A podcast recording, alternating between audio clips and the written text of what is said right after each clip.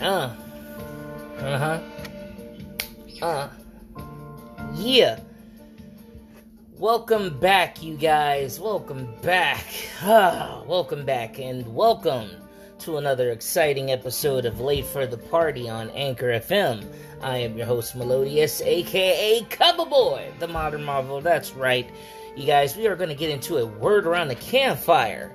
This is going to be a little interesting twist because this is going to be two popular, two popular franchises, but in different aspects. But they somehow link together because we're going to talk about Ryu and Chun Li, uh, Street Fighter's first lady and first man to ever grace the scene you know, Ryu gracing the scene back in the 80s, Chun Li uh, being the first lady ever to be in fighting games ever to join uh, Power Rangers Battle for the Grid. So the street, uh, Chun Li and Ryu are getting the street, uh, getting the Power Ranger treatment. Now, don't get me wrong. I'm going to be honest about uh, Power Rangers Battle for the Grid. Honestly, I mean, it looked like it could be like a. It, the game can actually look like it could be played on your phone, but this game is fun. If I said like the successor to like um, Marvel versus Capcom has uh, like infinite, like it would not be infinite. It would be between Dragon Ball FighterZ and Power Rangers Battle for the Grid. Like, honestly, this game is off the hook, and it's a Power Rangers game. Like, it's awesome. And I watched the trailer, and, you know, I've seen, like, I've seen them actually do this crossover before, and I think it was on the. It was on the actual uh, mobile game where uh, Ryu was a playable character, but he was known as the Crimson Falcon Ranger, where he wound up getting one of the Power Ranger coins and he had and he was able to turn into a Power Ranger. So and it was off the hook. The design looks off the hook. Like honestly, I say like fighting games in general like that disappointed me like was obviously in, um, Marvel versus Capcom Infinite, and you know, and how like Capcom just doesn't really, you know, really put its characters out there. But as as of late, we're starting to see Ryu and Chun Li pop up more so, like Capcom characters popping up in certain games. Like I'm starting to see them, but you never really see characters from other games join Capcom games. But I digress from my point. But my whole thing is when it comes down to, you know, Ryu and Ken, I mean, well, Ken, Ryu and Chun Li, these are like the characters that, if it wasn't for them, if it wasn't for Ryu, there would not be a Power Rangers battle for a grid, battle for the grid. So you have to give credit where credit is due. Um, but just looking at just how the gameplay was, oh my god, I was like, I'm actually excited. The game comes out in it comes out in uh, the the fighter pack does come out in May.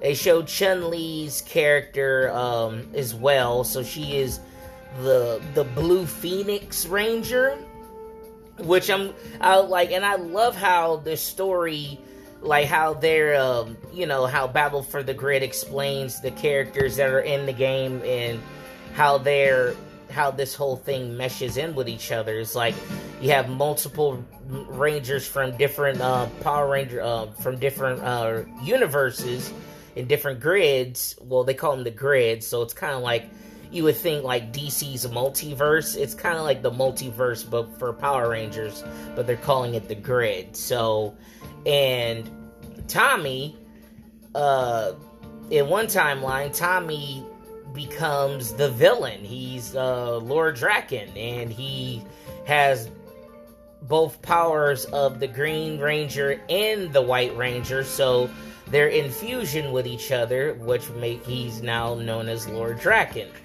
So now he goes back into the past to take out uh, Tommy, the the original Green Ranger, which is dope. I mean, and it's it's a dope, compelling story. If you haven't read the comic book, this is what it's basically based off of. So, man, this game, and it's fun. Like it, it brings the feels of Marvel versus Capcom with the easy punch buttons to where all you have to do is just press buttons to where you do like a a, a combo, a automatic combo, and you know one move does a super move, and it's it's dope. It, it gives you know those qualities of Marvel versus Capcom 2. Like some characters remind you of certain other characters that have been in other fighting games, especially like Capcom fighting games. I do notice that a little bit, but I mean, I guess with Ryu and I mean, well, with Ryu and Chun Li being in the game, I'm pretty sure they might have had some kind of insight or got some okay to use certain techniques to where some folks might feel kind of familiar. But like I said, looking at the trailer for the game, and I'm like, wow, this now this is gonna be interesting. Like, like for me, being the arcade, uh, being like the the fighting game beat 'em ups kind of guy. I mean, this is the stuff that we we need. Like this is like I mean, keep in mind, Power Rangers Battle of the Grid has been out what since 2019 and I mean, yeah, 2019 I believe. And you know, I I mean, I ain't watched Power Rangers in like God knows when, but like when playing these game this game, you know, it's interesting like how some of these characters are created and how they're being used and like it's actually off the hook, you know? Like I got some favorites on here. And definitely I gotta start playing um putting them on my uh late for the party games play. So definitely check those out once I upload everything to my um YouTube channel as well. But you know, and I sometimes I kind of bash Capcom for like certain things, especially all the stuff they did with Street Fighter Five, and you know they kind of cleared that up a little bit with all the stuff that they've been doing. But there's some issues I still have, like you know we don't have a Darkstalkers game, but you know we're just focusing on Street Fighter, Devil May Cry, and Resident Evil when you have so many more IPs out there that even though at the time most folks were like, well, you know, it didn't make us any money, but why do the people who want it so much, I mean, you would come out of pocket for it, right? But like I said, I digress from my point.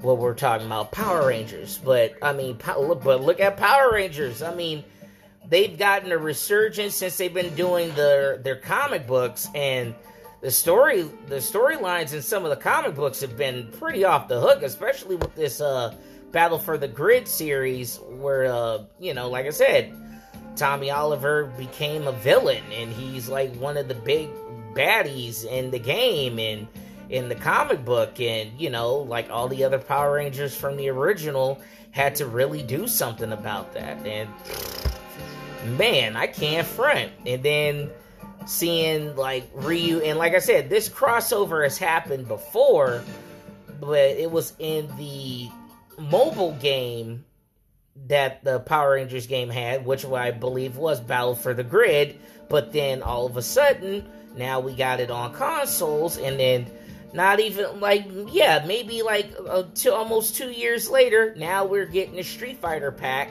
coming in May for, um, uh, coming in May, and we get uh, Ryu known as the Crimson Falcon Ranger. And he looks dope with the little headband on and got his little gloves, and it, it's like a, a, amalgamation of a Power Ranger suit with the color of his gi and like the splash of the red and gold and and got the little visor with the little falcon helmet. I was like, damn, dude, like wow wow, we're getting gems in a freaking fighting game that's not Capcom related, but it has it but has its characters as DLC. I'm tripping off of that. That is off the hook. But like I said, I digress from my point. I'm gonna get off the hook because I have to get on the road. But either way, you guys, I just wanted to say that and whatnot. But this is the word around the campfire on Late for the Party on Anchor FM and Late for the Party live on YouTube. So please like, comment, share, subscribe to the YouTube channel, and support the podcast on Anchor FM. Also, you can check out all the listenings of my podcast on all 10 platforms, whether it's Spotify, uh, Apple Music, whatever. Whatever platforms that it's on, it's there. Castbox, you name it.